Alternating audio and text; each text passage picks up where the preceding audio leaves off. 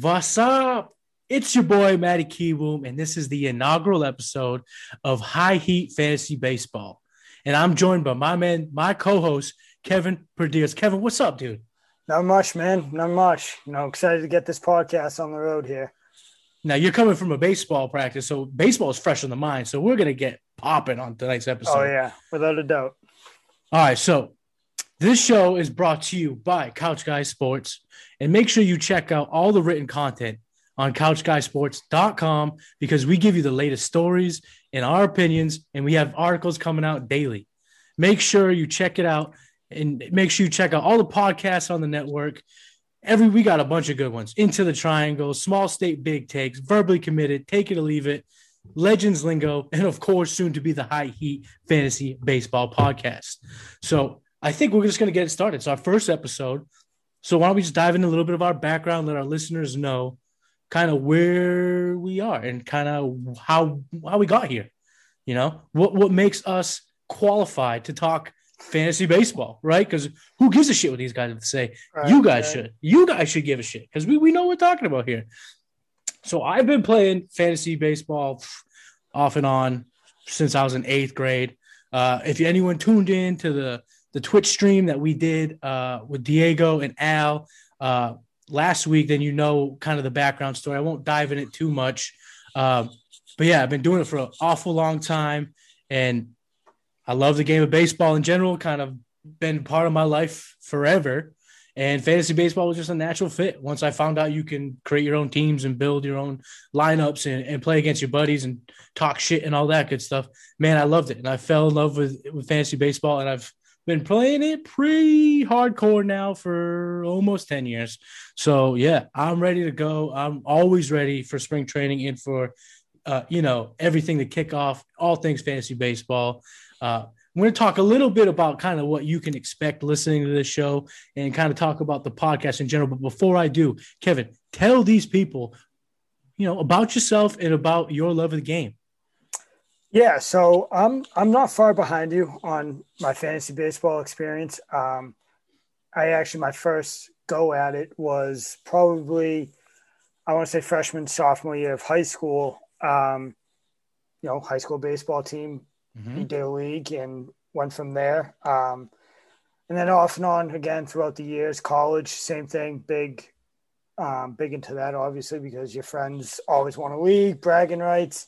Oh yeah. Um, and you know, I, I, I am a big baseball guy. I um, grew up playing it. Coach now high school baseball at a uh, private high school in um, Braintree, Mass. So baseball is a big part of my life, and you know, putting actions, you know, backing up my words. I guess you know. Uh, yeah, pretty good put, stuff. Put pen to paper. Let's see. Yeah, let's put our money right. where our mouth is. Right. Right. So yeah, off off and on through college, and now um, diving back into it a little bit now that you know my uh, real world life is set up. yeah, absolutely. How, now, if, if you know, you're not going to really, you're not going to know this. Listen at home because Kevin and I, our chemistry is going to be off the hook from the jump. But we actually just met tonight, yeah, virtually, yep. which is pretty cool. I think it's going to be a great dynamic. Kevin, how old are you? Are you an so, old uh, fart like me? Uh, no, I don't know. I don't. I mean, I feel it. My body definitely feels it. You know. Um, so yeah, I'm, I'm 25. My oh, you. My birth my birthday is coming up in uh in about a month, end of March. Okay. Um, March 30th. So we turn 26, but uh the body body definitely feels like it's about you know 45 right now. So yeah, I'm, I'm, I'm, gonna. I just turned 33 in January, so I'm a little bit older than you. So I'll bring a little. I, I would like to say I'm gonna bring the wisdom, but let's let's call. Uh, you, gotta call a spade a spade. I'm not bringing much wisdom. I'm right behind you, man. I'm right behind you. All right, so yeah, love. Yeah, 33 going on 50 is a joke, but sometimes it does feel that way. I will be honest with you. I have to be d- just dead honest. Yep. Yep. All right, so let's talk a little about the show. Uh, we will bring this to you weekly, and, and, kind of the whole vibe is two guys shooting the shit, talking fantasy sports, you know, as if we were at a bar enjoying a beer or kicking with our friends at the house, whatever. You know, uh, we'll have stats, obviously. We'll have kind of our personal stories about our teams, kind of our strategies, things we're doing, and, and we're going to tie it all together because what we want to do is present, you know, not only just dry numbers and, and all these analytics and, and, and stuff like that, but we also want to bring kind of why we're do we, we think the way we're thinking, and, and on top of that, we want to bring in some guests here. Um, and just really just talk fantasy baseball throughout the season.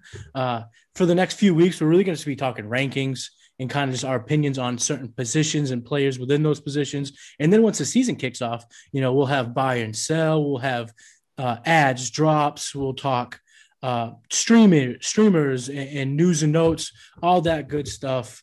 Um, me personally, I've played in majority points leagues, so a lot of my thinking will be kind of based around points leagues and, and that type of format. Kevin, what type of format are you more familiar with playing? Yeah, um, same thing, points. Um, so again, my thinking will probably revolve right around that as well. Um, might change it up this year. I might try to just to gain more experience in mm. other leagues, force one of my leagues to do something different. But cool. um, yeah, majority majority points, I think. Yeah, and, and like we said earlier in the show, we're baseball guys. So like, you know, just because we're talking majority points or whatever, you know, you have an email, you want to email the show, you want to send us a tweet, you want to communicate with us, you know, we're we're familiar with the game of baseball. So we can help you out in your 15 five by five roto league. We can help you out in any type of format. You know, it's just going to take us knowing what your format is so that we can break it down accurately.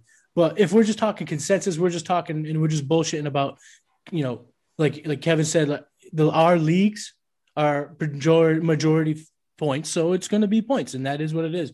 Most podcasts that I listen to and familiar with talk roto and categories league. So I think it's going to be pretty cool to talk something different.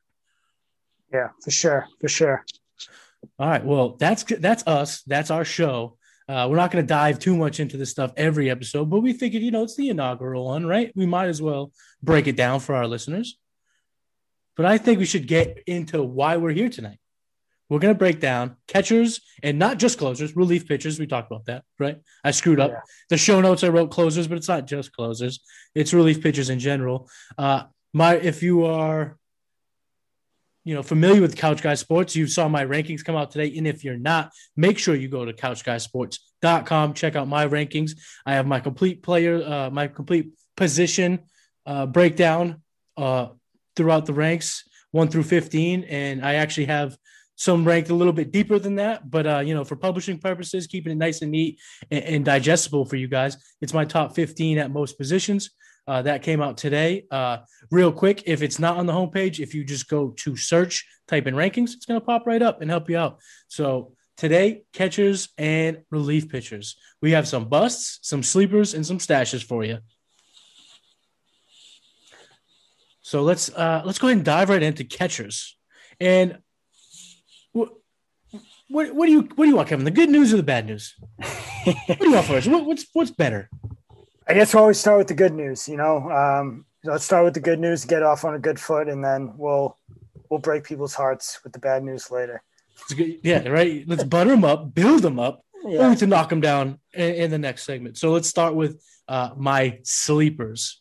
My first sleeper that I want to talk about is the young how do I say this nicely? Plump kid out in Toronto. His name's Alejandro Kirk. Consent his his current ADP right now is catcher. Whew, I had to scroll a little bit to find him. I mean, I'm I'm still scrolling to find him. Holy shit! People don't like him, so they have him at catcher 19. You could get him right now in most drafts outside of the top 275 picks. Well, not if you draft with me, you're not, because I got my man at catcher 10. I have them up there. So if you yeah. if you draft with me, you gotta get them. You gotta go get them. Yeah, yeah. I I, I I'm not disagreeing with you at all. Um, you know, we'll get into obviously the top five guys that I think everyone can name. Um, but like you said, I think that lineup in Toronto is going to put up some numbers. Um, and I think when you're when you're a pitching staff and you go up against Guerrero, Biggio, um, God, you know that the lineup is deep, so you're going to have to pitch to someone, and I think he's going to see a lot of pitches to hit, especially in the bottom half of that order. He's going to do some damage, man. Duke can hit, I think. I, mm-hmm. I think he's going to definitely be um, find his way into the top ten. May not be out of the gate, but like you said, sleeper. Um, mm-hmm. Could find himself in that stash category for first few weeks, first oh, yeah. first month or two of the season, maybe, and then um, watch out. yeah, I mean, this guy if if this guy can do what he does to the Wendy's drive-in on the bite on the baseball diamond, this dude is going to be nasty. His sample size last year, I'm not going to dive into too much because it's tiny. He only played a handful of games, but in those handful of games, he had an exit velocity of 95, which was pretty damn good. And his hard hit percentage was high at 50%. You know, so like I said, small sample size. Yes, he only had 24 plate appearances. Uh, so you take it take it for what it is. It's a small sample size, but that's all we can go on.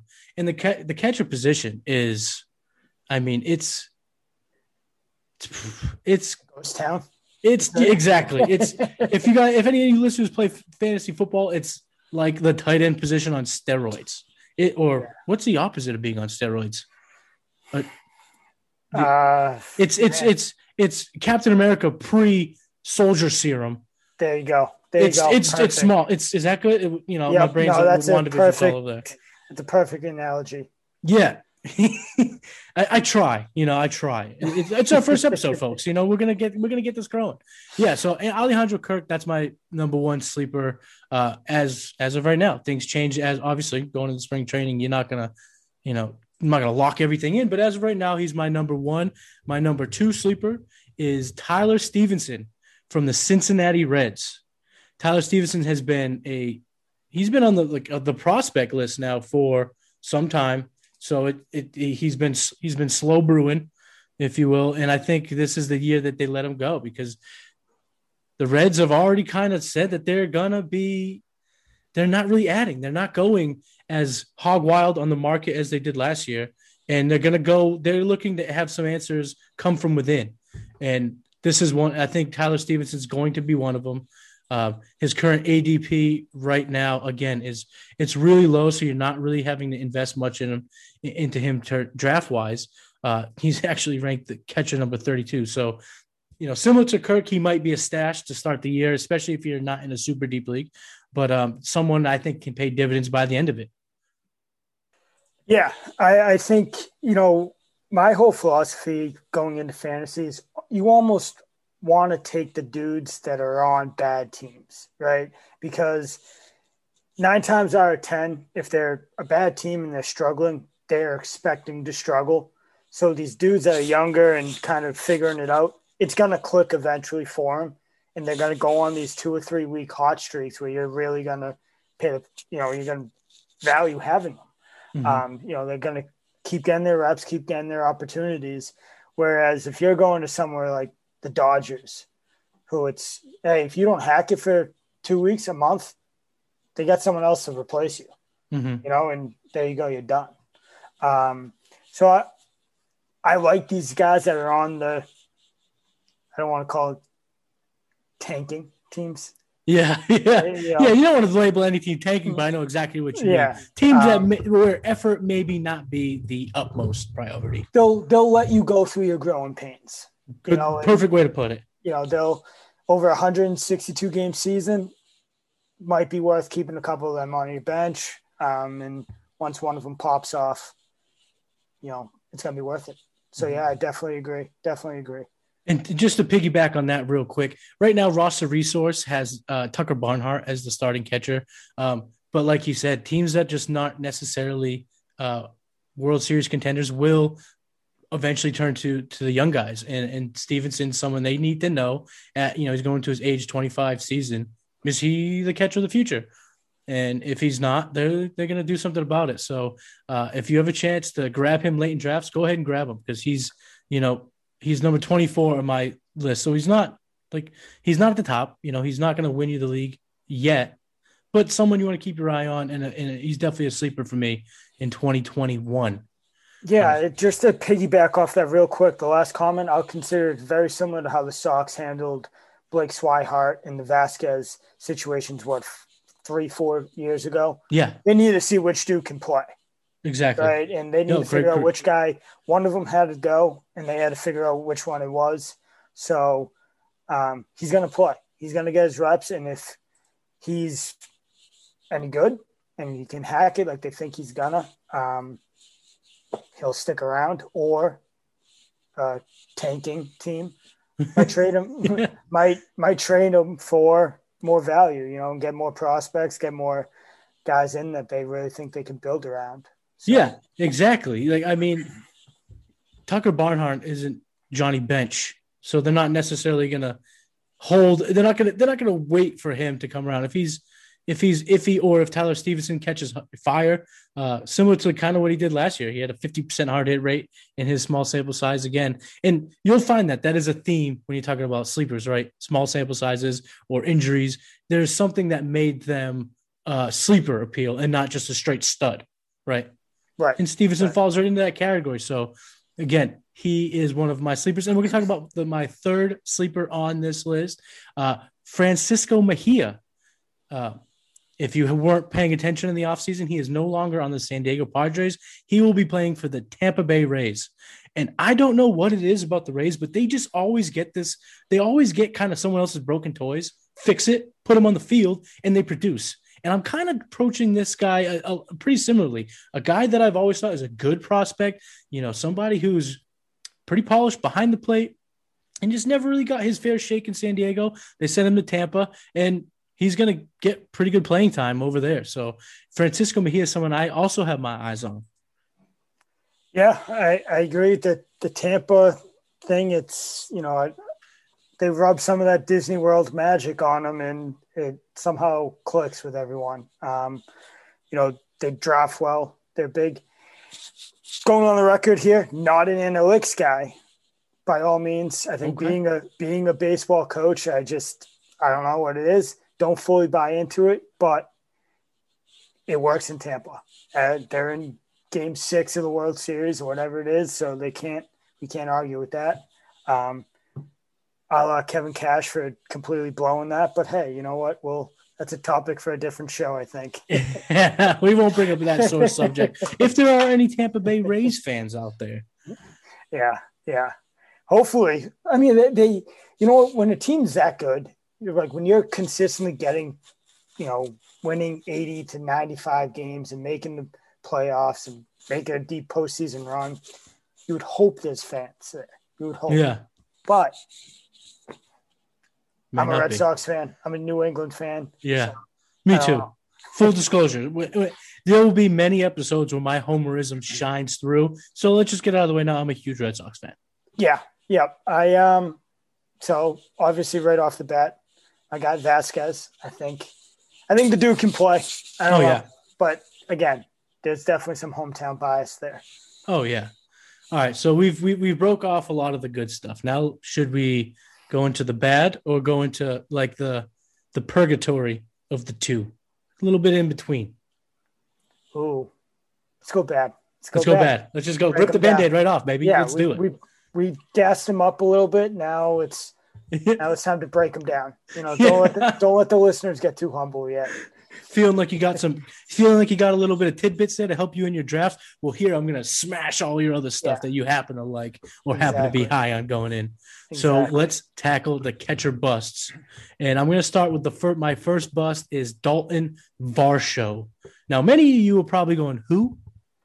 And you're right. This guy hasn't really broke out yet. He's barely got much time in the big leagues, but he's already being touted as the he's getting or, or should I say he's getting drafted already as the 12th catcher off the board. And people think they're slick because uh, he's projected to potentially play the outfield for the D back. So uh, getting a guy who is catcher eligible but doesn't have to deal with the wear and tear of catching every day is a benefit. But I mean, this guy doesn't have much to stand on just yet. Not much production in the big leagues matter of fact, hasn't really done uh, well so far in the big leagues. And matter of fact, when you look at roster resource, he's actually not even projected to start in the outfield or behind the plate.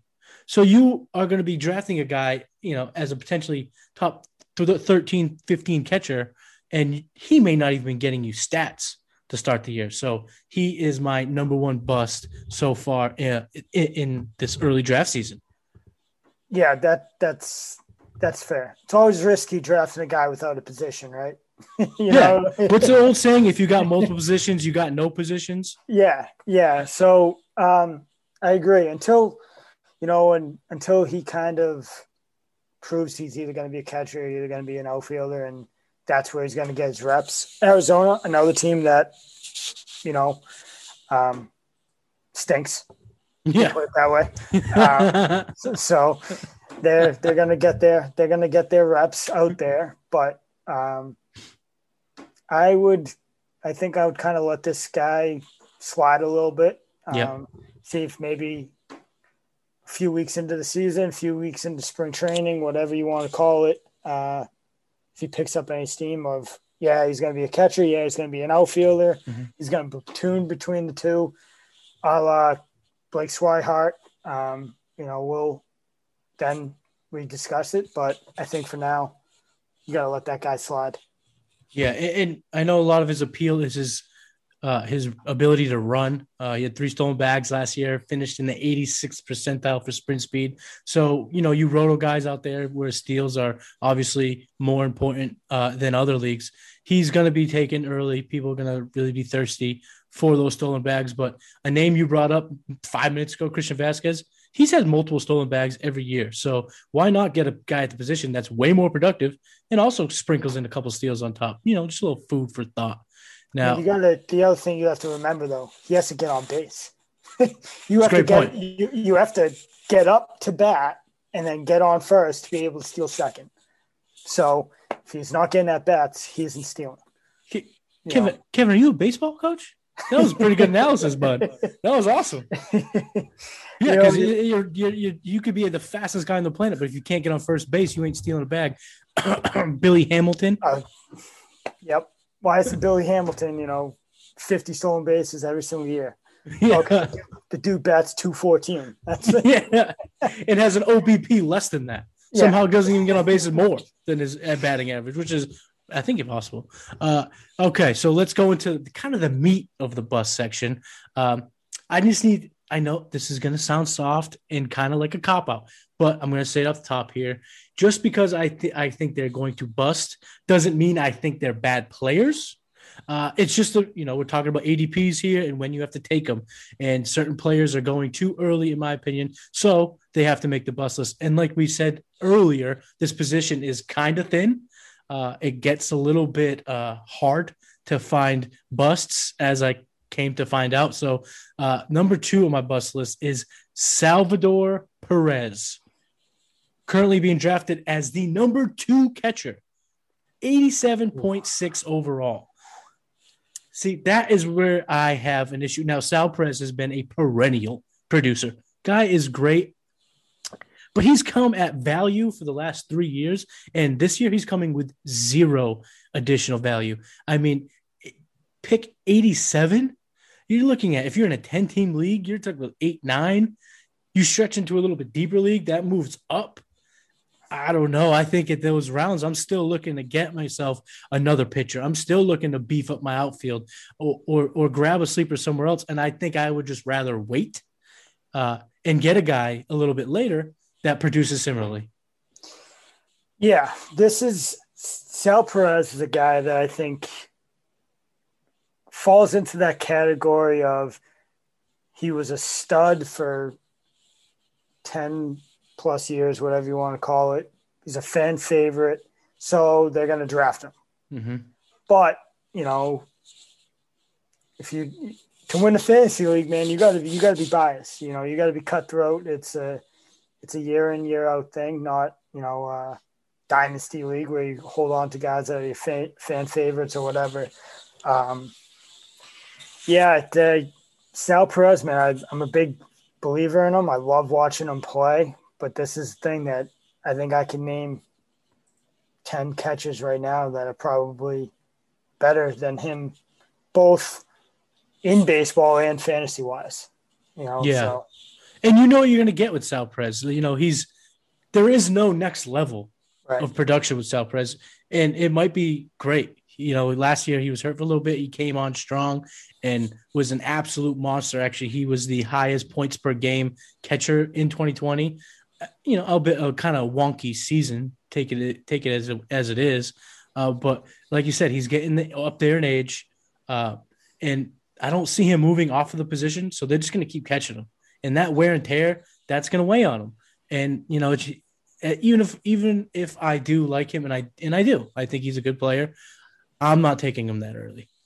No, no, I, I definitely won't take him that early. I, you know, we made the analogy early on about kind of the tight end position in fantasy football to here. When I look at the catcher ranks, it's almost just you're you're kind of hoping to catch that lightning in the bottle type of thing. You're not really, you know, none of these guys are going to win you a fantasy league. You're almost just hoping to, hey, I'm hoping I draft uh uh you know Sean Murphy, the catch out in Oakland. Yeah. you know, and he catches fire, and you, get this huge output of offensive numbers that really boost your core. You know, your Mookie Betts, Trout, Mhm. Tatis type of guys that are going to consistently be your best players and best players in the league. So I don't want to say stream your catchers, but once you get outside of that top two or three catchers in the league, it's I think it's really you know it's up for grabs. I guess. Yeah, no, that's the best way. I mean, mean, if you that's the polite way to put it. If you're going to put it in a less polite way, it is a complete crap show, yeah, complete sh- complete crap shoot, I, uh, rather. yeah, And you know, like you brought up Sean Murphy's name, he kind of came out of nowhere fantasy wise last year, and he was a pretty good ball player.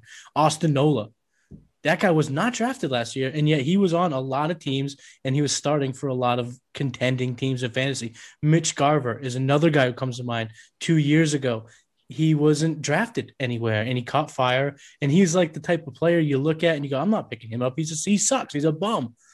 Two weeks later, he's still doing it. You're like, "I got to pick up this fucking guy." right. You know, he's one of those. And, you know, Pedro Severino is another guy who comes to mind from last year. Uh, he was just sitting on waiver wires. No one's adding him, even in deep leagues. All of a sudden, he becomes too good to deny, and you pick him up. And it just seems like, you know, you you, you touched on it. There's a top three or four, top whatever it is. And after that, it's just like a muddied bunch of who knows. So why take somebody high when you can wait and just take a gamble and, like you said, maybe even stream the position? Right, right, and yeah, I mean, like, I'm I'm just going through kind of our rankings right now. Like, one of the names that pops out is Wilson Ramos. Right, Mhm. that guy was a beast, and I still hold out hope for him to be a beast, to return to form. He's out in Detroit now, and again, another team that stinks. Yeah, Gonna, yeah, you know, it's it's he's playing to continue his baseball career. The guy had power. The guy was a legit backstop for you know three four years there before he he had some injury. What I forget what the injury was that really kind of derailed him. Um, and I do think there's still value there, but I don't know if he's going to get drafted. You know, I think that's another guy that might. You know, we're looking to fill the last spot and Mhm. we'll take him, but he very well could be waiver wire type of player as well that returns to form and now everyone wants him and you can just pick him up. You know, maybe that's the theme of the first episode of High Heat is uh target tanking teams. Little alliteration for you. Yeah, I, I just like I think there's there's logic behind like there's not it's not an accident that these guys just end up on bad teams. hmm you know, that just Wilson Ramos, um, Pedro Severino, um, Jorge Alfaro in Miami. Uh, you know, Baltimore's terrible. They're Yeah, gonna, Baltimore might not win. They might not win 75 games. They'll be lucky to win yeah, 65.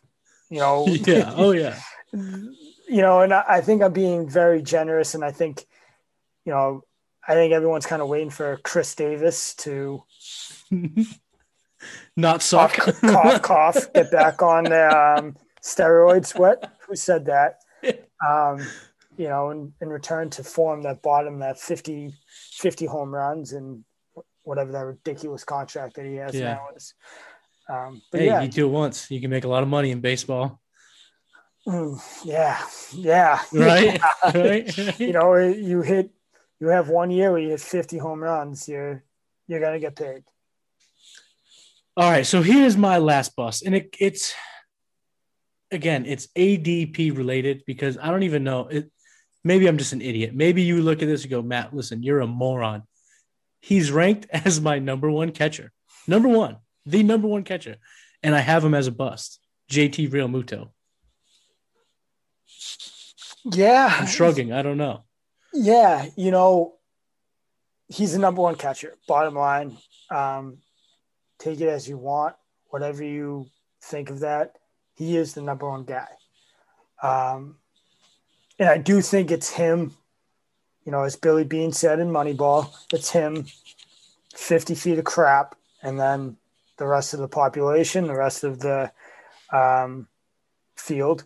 Yeah. So lumping him in with the bust, I could see it, but he's also going to set the mark for it. You know, he's mm-hmm. going to be the, if he hits 250, okay, well, now we're comparing him to everyone else. Or we're mm-hmm. comparing the, trying to think of another, like, we're comparing the Will Smiths, Willson Contreras, um, Yasmani Grandals, those catches of the world that are inside like the tier two guys. Right. Two. well, what's Realmuto doing? Mm-hmm.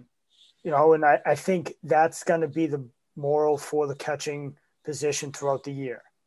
You know, and I fully agree that going in when I saw your rankings, I was like, dude, there's no way because he's setting the mark. He's mm-hmm. setting where the catching market should be and where it um, is going to end up. What I completely forgot about until the other day, he broke his fingers. His thumb, his thumb, yeah, on his, yeah. On his throwing, throwing hand, yeah, just, which is a huge benefit, right? Like, yeah, catching dudes pumping 98, 99, 100 oh, yeah. consistently, it's going to linger. Mm-hmm. Being on his throwing hand might limit it a little bit, but I don't know if you know anyone out there. You go swing a bat. Oh yeah, times. that's you know, not easy. So it's it's going to be a thing. Yeah, it's going to oh, be yeah. a thing, and that's an injury that it's in a location where it could just linger, and the more it lingers, it becomes more painful to swing a bat. Hundred percent could see him drop, um, but I'm not ready to call him a bust yet. Come back to me in a month, two months. Yep. Let's see where he's at. And I could very easily jump on that train. But I think for right now, he sets the mark where it is, and we have to roll mm-hmm. with that. No, you're 100% correct. He's the best catcher in terms of fantasy and probably in terms of real baseball. Um, he's con- like he's just always at the top of, of uh, in terms of production um, at the position.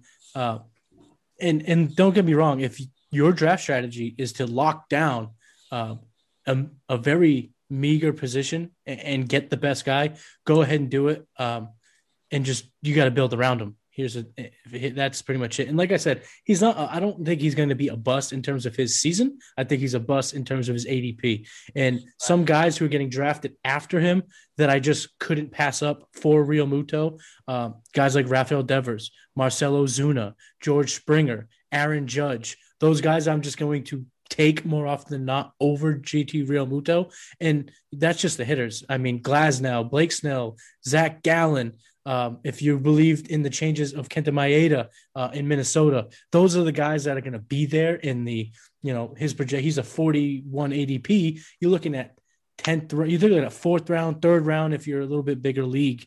So uh, in, in those ranges, I just won't take Realmuto. Now, we might be talking in a couple months and he might be on my trade for list all over the place. I might trade for him in every league because he is that good. And like you said, that that thumb injury, if it proves to heal correctly and he's looks normal, he's going to be probably the best catcher in fantasy. It's just when it comes to that draft capital, I'm just not ready to take it. So I guess it's kind of like um I don't know. Maybe it's a little bit of a weak call in terms of bust, but you know, sometimes you just gotta you gotta hack for the fences, baby. Yeah, yeah. You know, and and I think again, go back to the tight end analogy. One guy that I really, really don't think gets the full love he deserves is Yaman, Yasmani Grandal. I mm-hmm. mean, I, I I'm a big fan of him. I really think that especially being positioned in that lineup where he might he very well could be hitting sixth, seventh in that White Sox mm-hmm. lineup because it's loaded. Yeah, you know, they they still got they still got Jose Abreu. That oh, dude yeah. gets slept on in that lineup big time. Mm-hmm. You know, and then you throw Tim Anderson at the top. You, they got guys that can play. You know, um, they got guys that can play, and I think comes back to another analogy of they need a pitch to someone, and I think Grandal is going to see a lot more pitches to hit, and the Duke can hit. So I think month, two months, three months in, you could be seeing a Grandal, you know, number one catching catcher in fantasy. I just think that's a guy. You know, I know now we're kind of looking outside that top five after him, but if you if you want to be ballsy, I guess is the way to put it, don't be afraid to go, you know, Grandal a little bit over Realmuto. That's my hot take, I think. Ballsy. We are ballsy over here. High heat ain't no unballsy people. We are ballsy. without a doubt, and, without a doubt. And I'm just gonna let you in. We, we we've already said at the top here. We're gonna talk about our own teams. We don't care if you don't like it. Get used to it because that's what we're gonna do. And I'm probably keeping Yasmani Grandal in my main dynasty league. So I will be playing your last 30 seconds on a loop every night and dream very happily, keeping Yasmani Grandal. All right. So yeah. to speed things up a bit, instead of diving into all three of my stashes, I'm just going to bang them out one, two, three, and and we can just talk about them really quick. Uh, stashes in deep leagues because if you play in shallow leagues, you're not stashing catcher, plain and simple. But in deeper leagues, here are my three stashes. Uh, at number three, Ryan Jeffers, catcher from Minnesota. Uh, Mitch Garver has been good for them, but this kid is a pretty touted prospect, and he got a little bit of taste last year. And so far, the reports coming out is they could be, you know, a pretty much a platoon. And I like, uh, I like the, the idea of stashing him in case he becomes, you know, the strong side of that platoon. Uh, number two, Joey Bart. Uh, he played a lot last year, and this kid is a stud.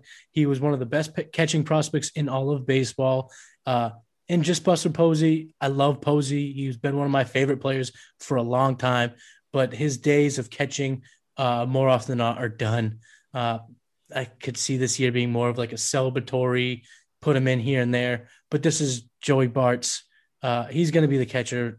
I, I, I have to admit, I have to, I have to believe for most of the year. Uh, and my number one stash is the best catching prospect in all of baseball, uh, a player that I am super excited to finally see crack the big leagues. Adley Rutschman. Um, you mentioned it earlier. Baltimore sucks. Will they call him up? It's it. I don't know exactly what their philosophy is going to be. So he could be called up in the middle of the year to see what they have, he might be left down all year because why waste the service time? So he's going to be a stash out of the draft gates, and, eh, and then we'll figure it out from there.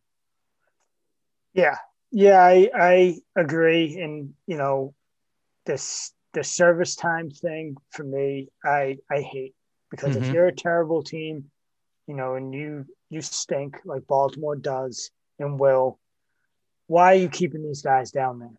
You know, mm-hmm. fine if you don't think, you know, if if he comes up and sets the world on fire and for whatever reason you don't think he's the guy. You don't want to build around him. I don't know. Maybe he's a bad clubhouse dude. Maybe you don't think he his off-field habits are the best. I don't know. Whatever yeah. you value as Baltimore's a dumpster fire of an organization, so they'll mm-hmm. make something up for why they don't like him. Trade him. Get something for him. You know, another team is going to 100% take this dude because he has, like you said, he's number one catching prospect in baseball. And former number one overall pick. Oh, yeah. He's yeah. a stud. Yeah. So, you know, I, I hate the service time thing. I get it. Me too. It makes sense. Me too, man. But what are you doing? Just, you know, we're trying to save baseball here. Let this kid come up and just play. You know, we should have a save baseball podcast. I mean, it would be a four hour bonanza. Oh, uh, but yeah, yeah, that'd be a great conversation to have. Yeah, without a doubt. All right, so we we talked about the backstop. So let's let's start. Let's dive back into the relief pitchers. Um, I'm going to start with the busts here. Keep, keep the mood low, and then we'll bring it back up as we wrap up. You know what I mean? We brought like it up, like bring it. it down. It's like I think it's a, it's like a techno rule. You know what I mean? You bring the heart speed up, then you bring it down, then you bring it back up, beat the beat drop. You know what I mean? Ba ba ba whatever. Uh, so my number one bust right now is Rafael Montero, relief pitcher from Seattle, uh, mainly because he just doesn't have a track record of being a dominant closer. He's been a pretty good uh, relief pitcher. He pitched a little bit for Texas and now for Seattle. Um, but Seattle, they're one of those weird teams that they could find themselves a month in, like, holy shit, we have a chance to compete a little bit here. They got some great young players. And if this, if they start, you know, making the big league roster sooner rather than later, they're going to need uh, their best players at certain positions to kind of gain those roles. And I just don't see that being Rafael Montero, mainly because they have a young and Andre Munoz that they got from the San Diego Padres, who's coming off an injury. So he may not be ready initially, but when he's ready, that dude throws gas and he could be their dynamic end of the bullpen type of guy. So Montero, I'm staying away from him. Yeah, I think that's that's a safe bet. I again, I think you know the closer, unless you're in that top three guy where you know, hey, he's the closer, you know, whatever. Push comes to shove, no matter what, he's getting the ball in the ninth inning when we need we need we need to close out the game. Unless you're that dude, that ninth inning save opportunity is kind of up for grabs across the board. You know, so yeah, it could be, you know, Matt Barnes for to relate back to the Red Sox. You know, it could be Matt Barnes, but I don't think it's gonna be every single night. You know, you're gonna get a Matt Barnes, you're gonna get an Adam Ottavino, you're gonna get. I'm gonna screw up the dude's name, the Japanese pitcher we just got. Um, oh, we'll talk about him. We'll yeah. be talking about him. Yeah. So you know, you got three guys right there that any given night Cora could roll out and be like, "Hey, go shut this down for us." Um, for me, if it's not Adam Ottavino every night, if he's not our ninth inning guy and stays our ninth inning guy, we're gonna have some issues. I'm mm-hmm. gonna I'm gonna set a uh, strongly worded email to Alex Cora. Um, the dude's the dude's nasty, just bottom line. But anyways, yeah, you know, unless you're that that top two three guy in the league, that closer role mm-hmm. is anyone's on any given night on 20, I'd say probably 22 out of the 30 teams. Yeah. You know, really. So it's, yeah, I would stay away from them for sure. So we talked about somebody who's kind of lesser known, but now number two on my bus list is someone who is very much known. Kenley Jansen, uh, closer from the LA Dodgers. And here's kind of where I'm at on him. His StatCast data last year was superb. I mean, he was in the 100 percentile for hard hit rate. His exit velocity was much worse at 99th percentile. So he was very good there. Um, but this is kind of where I'm thinking on him. He's going to be 34 years old. He's getting a little bit older, and his fastball velocity has kind of died off. Last year, uh, in the weird season, it was down to the 27th percentile, um, and that's down from the 34th percentile in 2019. So it's kind of a steady decline. And on top of that, um, he wasn't dynamic and he wasn't great in their postseason run. And I know that's kind of like a weird thing because uh, postseason success or failure doesn't always go hand in hand with the following year's fantasy production. But on a team like you know the Dodgers, who are their their aspirations for October start today. That's how good they are. Um, I just don't know if he's going to be um, the dominant guy that we're used to. Um, is he going to be good? Oh, for sure. He, he's not going to fall off a cliff that much because he's still like he's not that old. He's 33 going to 34. But you know, to take him um, as one of the highest uh, drafted closers off the board, you know, at closer 15, uh, I, I'm just kind of fading him at that point. Yeah, you know, I, I, guess my train of thought is almost the um, starting nine or Jared Carrabis take. 2020, if you sucked during 2020, doesn't count. If you had a good, if you had a good 60 games, I'll give you credit for it and we'll take it. Mm-hmm. But if you're you struggled during 2020, I'm uh, it's a wash. I'm not really paying much attention to it. Not really allowing that to kind of get in because we heard the other day like JD Martinez was yeah I, I didn't keep myself ready to go because the shutdown whatever. Take that as you will, but I think a lot of guys fall into that category they didn't know what the hell was going on. The MLB was a dumpster fire from the word go. So, that being said, though, you know, he was pretty good. He was, was. pretty good. He was pretty you know, good. And, and this is another thing of why we kind of go back to the shadow or take the team, the guys on shitty teams. The Dodgers have a dude named Blake Treinen. I don't know if you guys know, is pretty damn good as well. Oh, he's so, on the list. He, he's coming up as well. So, you know, if if Kenley's not getting it done and you know, two or three opportunities here, he struggles for a week. That ninth inning job's now handed over to Blake. Hey, all right, your turn. Next guy up. Because we're the Dodgers and we're just we're a juggernaut that is just mm-hmm. going to be keep rolling out talent. And like you said, their aspirations aren't just for October.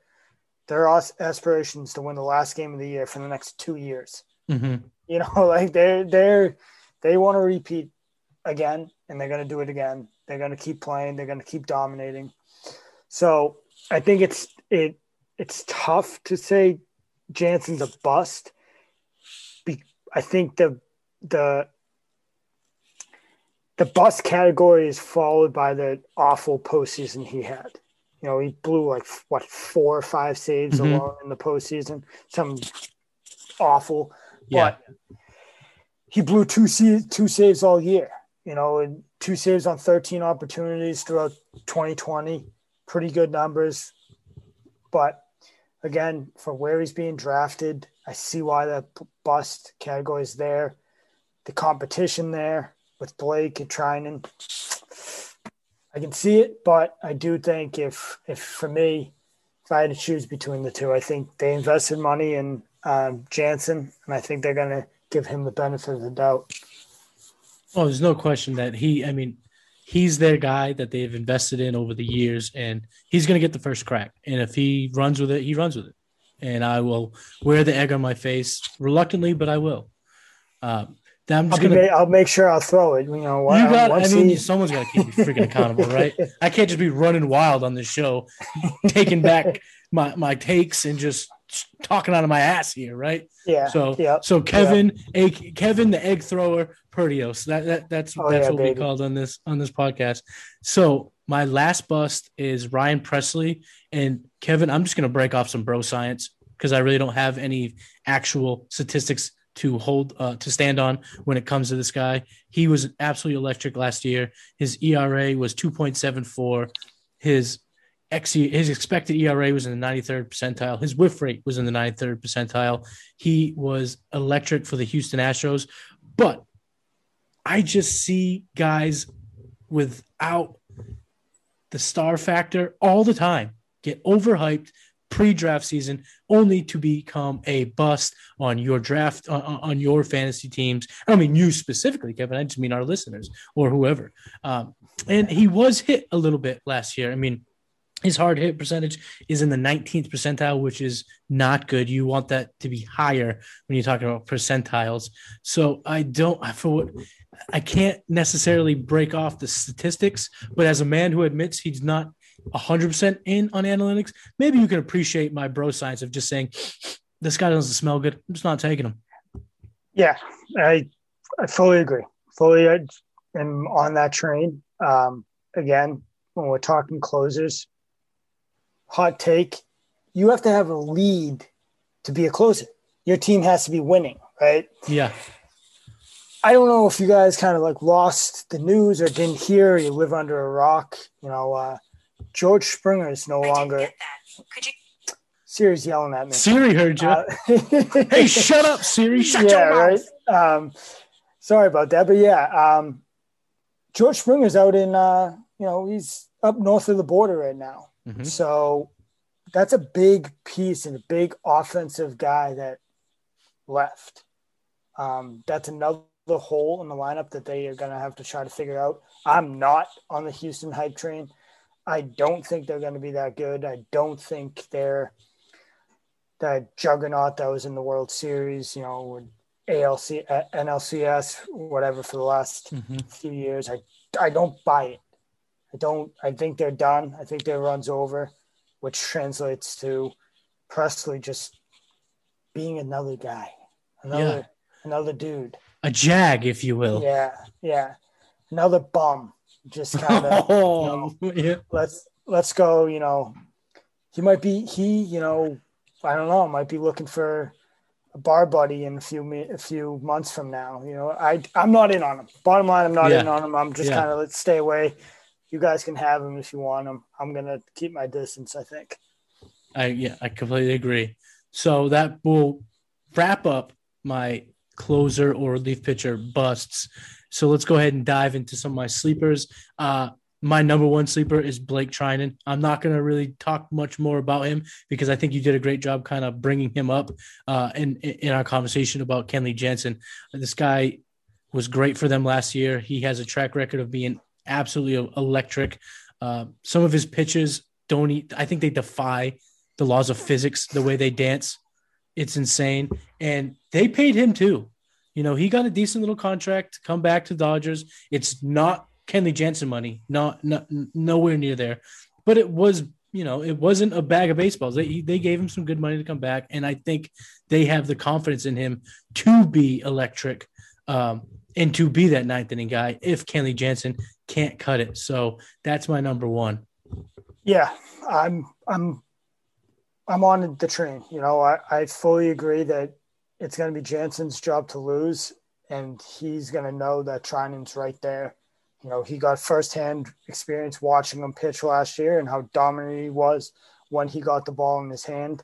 Um, and I think that you know the two of them tied together. I think Jansen seeing that, hey, if you don't get your act together, you don't get your shit together, we got another dude right here. Mm-hmm. You know, it's your call. We're good either way because we got a guy that's going to shut it down. Might light a fire under Jansen's ass. If not, turn the ball over to Treinen, you know, and he's nasty. You know, he, if I'm in game seven of the World Series, I'm more than comfortable handing Treinen the ball without a doubt. Um, so it's Jansen's job to lose, but Treinen's, you know, he he's nipping at the heels. I guess it would be a nice way to put it. He's right there, without a doubt. Yeah, and I and you know, in my re- relief pitcher rankings before we get into spring training, uh, it was so hard to kind of differentiate the two that I actually put Treinen at twelve and Jansen at thirteen and it's just kind of a coin flip. One of those guys will win, and he he will probably go up in my rankings. The other guy will lose out, and he'll fall in my rankings. But we will have to keep an eye on it because they could switch. Yeah. Really, they're, they're the going to hurt each other. They're going they could, they, yeah. They're to hurt each other mm-hmm. because if one dominates, the other's going to lose opportunity. Exactly. So right. So yeah. as of right now, I got both of them in my top fifteen. By the time we kick off the season, I will not have both of them in my top fifteen. Uh, my number two sleeper right now is being drafted as. Let me find him here. You know what I'm coming to find out here? A little sidebar. Looking through ADPs isn't as easy as I thought it would in terms of my eyes just gravitating to him. Boom. Small talk over.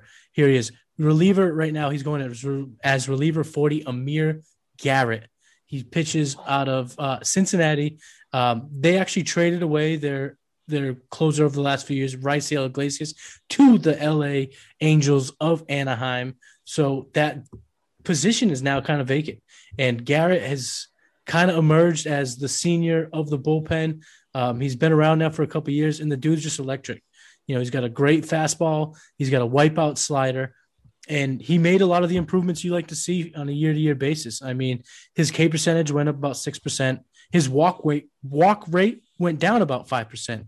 Um, and in 2019, his barrel percentage was only was a meager 3.9.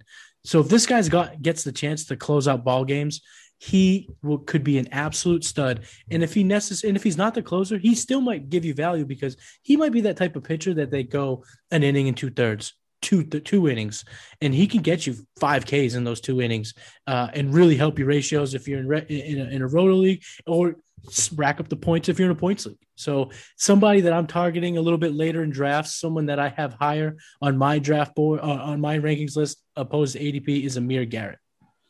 Yeah, um, you know, I'm right there with you. Amir Garrett, I actually thought was going to be the one that was shipped out because I think a lot of teams know the value he brings and how good mm-hmm. he is. So I thought he, I could have saw both of them going to be honest, because mm-hmm. I do think Cincinnati, you know, is in that just screw it. We're just not there yet. We need to get pieces in to really build, um, mm-hmm. build this up. I think especially after losing, like you, we knew Bauer wasn't going back there.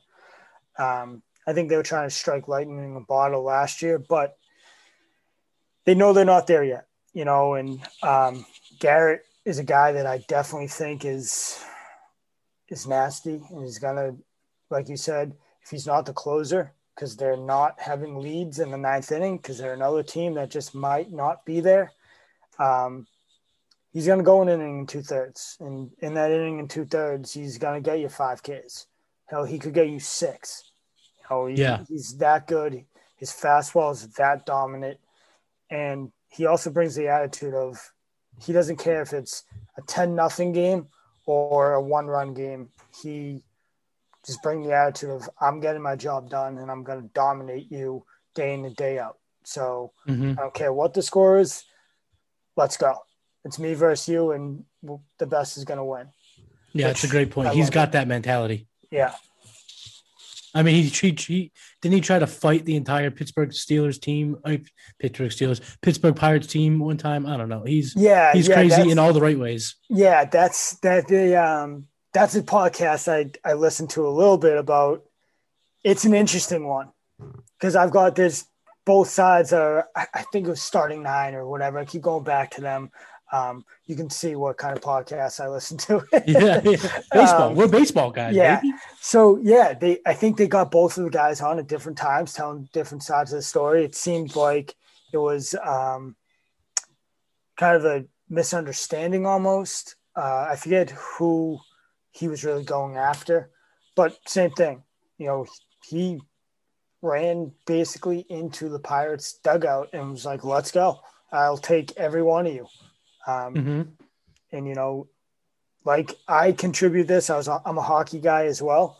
You know, hockey goalies you have to be a little bit tapped to yeah. be a goalie. You have to be a little bit tapped to be a closer in Major League Baseball. You know, Jonathan Papelbon. Yeah. Was like you hear the guy talking, you're like, this dude is a space cadet. Like he's not he's not on Earth. Like, yeah. and you know what? He was dominant at his job, and I think there's there's a reason behind that. You know. Oh yeah. So Amir Garrett's a guy I, I definitely like and definitely high on. Yeah, so we are lockstep when it comes to Amir Garrett, and uh here that brings us to my number three sleeper. Now this guy is, you can call this guy Snorlax because he is a deep sleeper. Uh, that's a Pokemon reference for all you children out there. Uh, Kevin and I, uh, you you must have been a Pokemon guy. Yeah. Oh, yeah, yeah, of course. Who who, who yeah. was a Pokemon guy? Uh, Pikachu's my guy. I love Pikachu. he's a vet. And uh, so maybe maybe this nickname will stick on. Who knows? But Red Sox, you you brought him up earlier. Red Sox signed uh, Hirokazu Sawamura out of the Japanese baseball, the professional league. Um, and this guy is a complete wild card. Obviously, he has no stats in major leagues, but his stats over in Japan are quite filthy. And um, he's coming off not a full season of dominance, but it was a half season of dominance. Uh, from what I've read and what I've been able to learn about his situation, uh, he kind of just he was on the team for a long time, and it seemed like the two needed to part ways. Uh, so that happened, and he was traded. And when he was traded, the guy was an absolute monster. Had a sub two ERA in 22 games pitched. He's got what he's got good strikeout stuff. He throws in the mid 90s. He's got a good split finger fastball. Um, and personally, I just, as a Red Sox fan, I've seen them uh, have good luck with guys with similar profiles. You know, splitter, fastball, slider guys. You know, Papelbon, you brought him up. That was kind of his repertoire. Uh, Koji Uehara. Uh, so I, I, in the fact that the Red Sox seem to have a better bullpen, but they don't have a necessarily mapped out role. then Their roles aren't mapped out yet. You know, Barnes has shown his whole career he's better in the seventh and eighth. Uh, Adam Ottavino has never really had a track record of closing, even though I think if you gave him that chance, he's way nasty and could take care of it. You might see it. There, there's there's a non-zero chance here that Sawamura leads the Red Sox in saves, and because he's coming virtually free in even the deepest of leagues, you know, you take a shot on him, you draft him, you put him on your roster, and you see what you got. If in a week he only has a couple of appearances and it doesn't seem like there's really going to be anything to it, you drop him, you move on, and it's no harm, no foul. But if this guy catches fire in a week, you don't want to be stuck there thinking yourself, shit, I could have had this guy for nothing. And now I'm in some sort of free agent budget war, or I don't have the right waiver claim, or a bunch of the guys in the league are already talking about it, uh, talking about him and, and hyping him up. So why don't you go ahead and throw him on your roster at the end of your draft and, and see if you catch lightning in a bottle? Because this guy, like I said, has a not, it's the best way I could put it. And it's kind of, you know, it's kind of a, a cop out here, but it's a non-zero chance that he is the closer for the Red Sox. Yeah, I you know, I I look at the Boston bullpen as a whole, right? They got what four dudes that you can rely on to give the ball in any mm-hmm. situation. Period. you know what I mean? Yeah. So like, whether you're winning or losing, he's got to get the ball in his hand, um, and I think there's value there in general.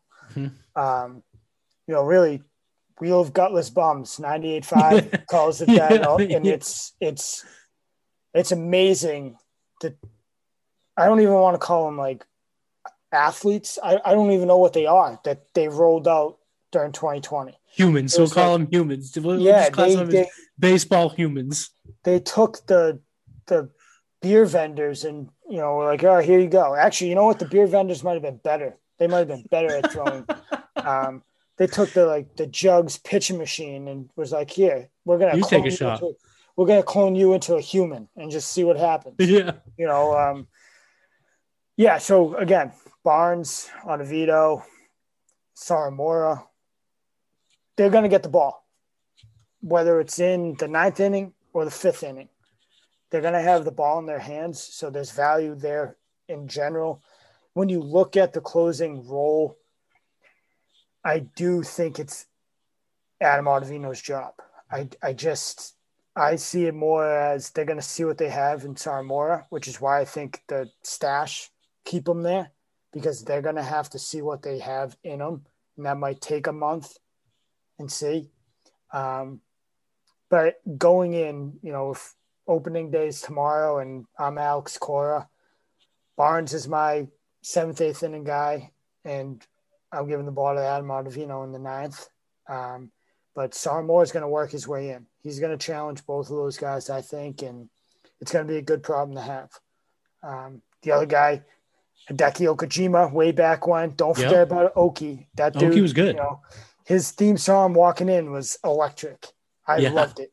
Had no idea what they were saying, but it was it was electric.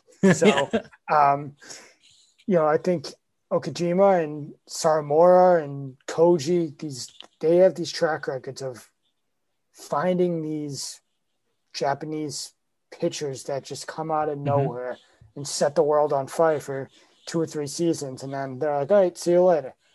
and that's who I think Sawamura is going to be. He's going to be here for two or three years, and then see you later. Go get paid somewhere else if you want, but I think we're going to be done with you. Yeah, and, and to your point, Adam Ottavino is going basically undrafted. So if that's your That's that's you know, crazy. if that's, the cut of your jib, if that's kind of the, the cup of tea you want to take a sip from, take him. Or if you want to double dip in the Red Sox bullpen, take them both and see what sticks. yeah, Adam Ottavino just just he got so overshadowed in that Yankees bullpen. Mm-hmm. don't look at his Yankee tenure. Look at when he was with the Rockies. This dude's slider is going to start at a right-hander's right-handed batter's hip and hit the outside corner.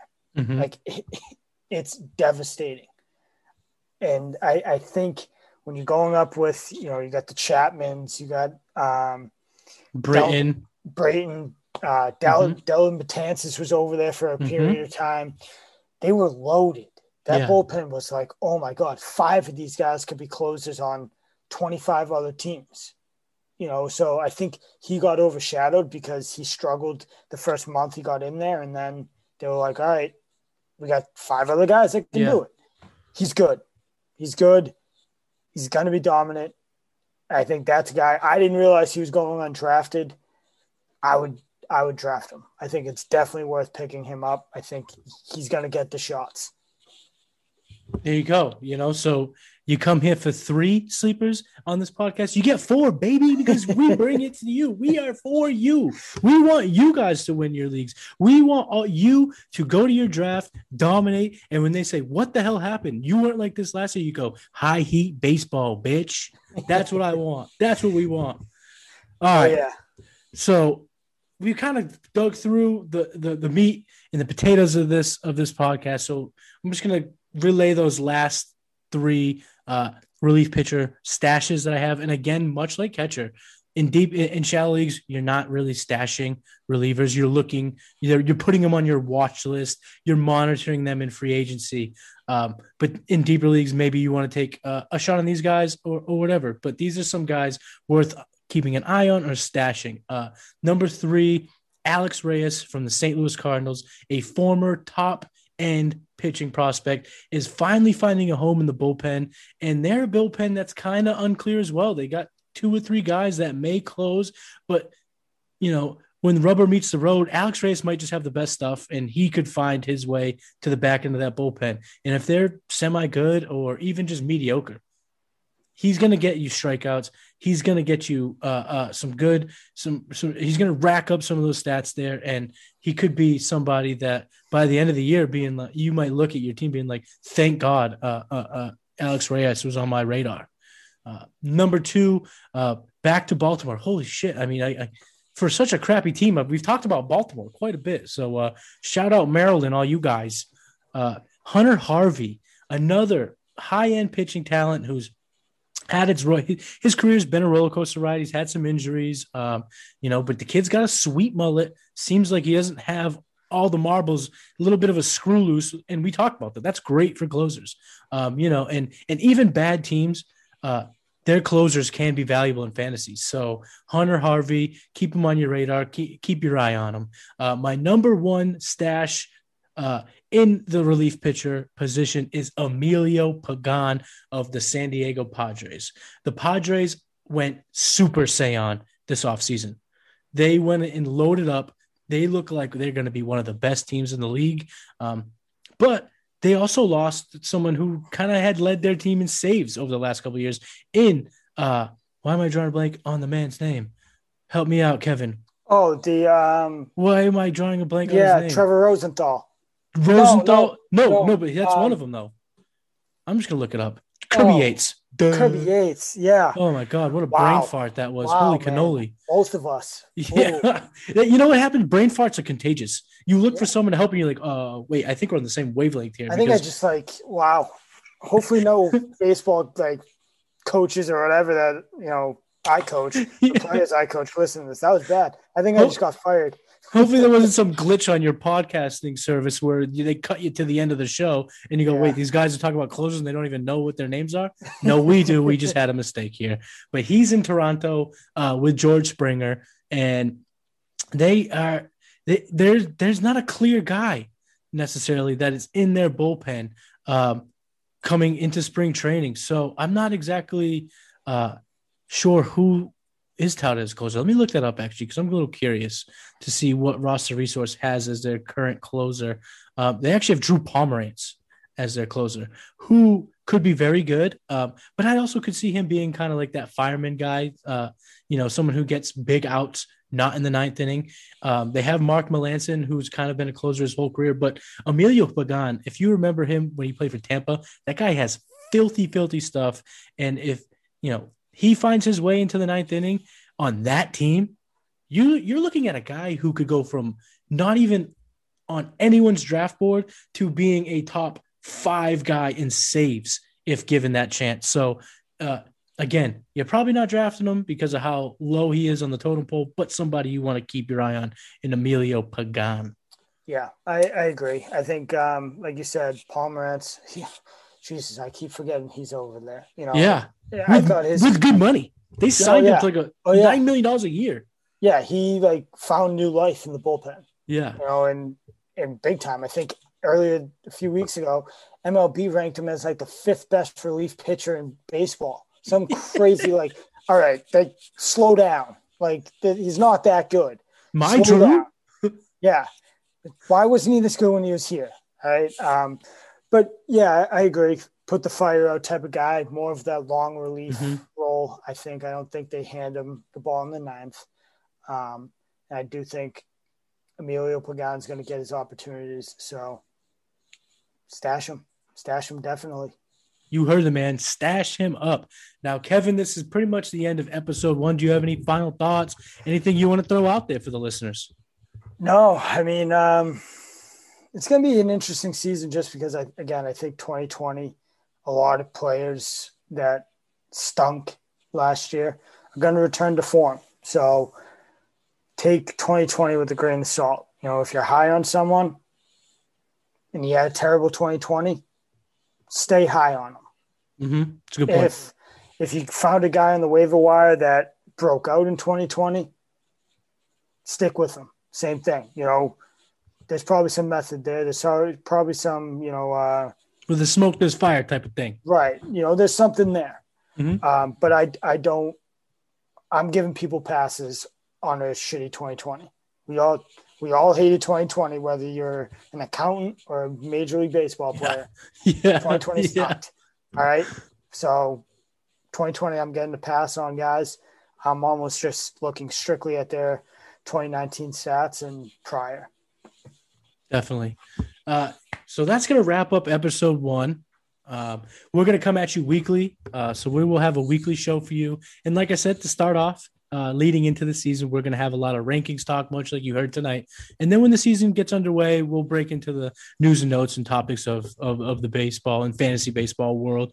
Uh, you can also look for my articles, my weekly articles uh, at couchguysports.com will kind of incorporate the podcast. So it's kind of like a, um, all it's like a, it's like a, it's like a Marvel universe thing, if you will. You gotta you gotta dip your toes in each aspect to kind of get the full effect. So you can look out for those articles to come out on Thursdays. Um, so follow me on Twitter at Matty Kiwoom, M A T T Y K I W O O M. Follow Kevin at Perdios95. P E R D I O S 95. And make sure you go ahead and follow the show. That's at High Heat FFB. Uh, so make sure you give the three of us a follow right after this, like like right after. Do it right now. Do it right, right, now. Do it right now. You you have your phone next to you. You could do Yeah. it. Do multitask. These phones are are, are, are crazy uh, sophisticated.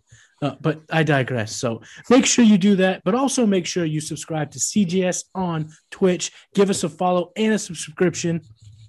Also, make sure to subscribe to our YouTube channel where you can get access to our recordings and other shows such as the BSP Blocked List and much, much more. Uh, also, check out the CGS store. There may be some new apparel coming in pretty soon. Uh, so, once again, that is couchguysports.com. Thanks, everybody, for listening and tune in next week. Thanks, guys.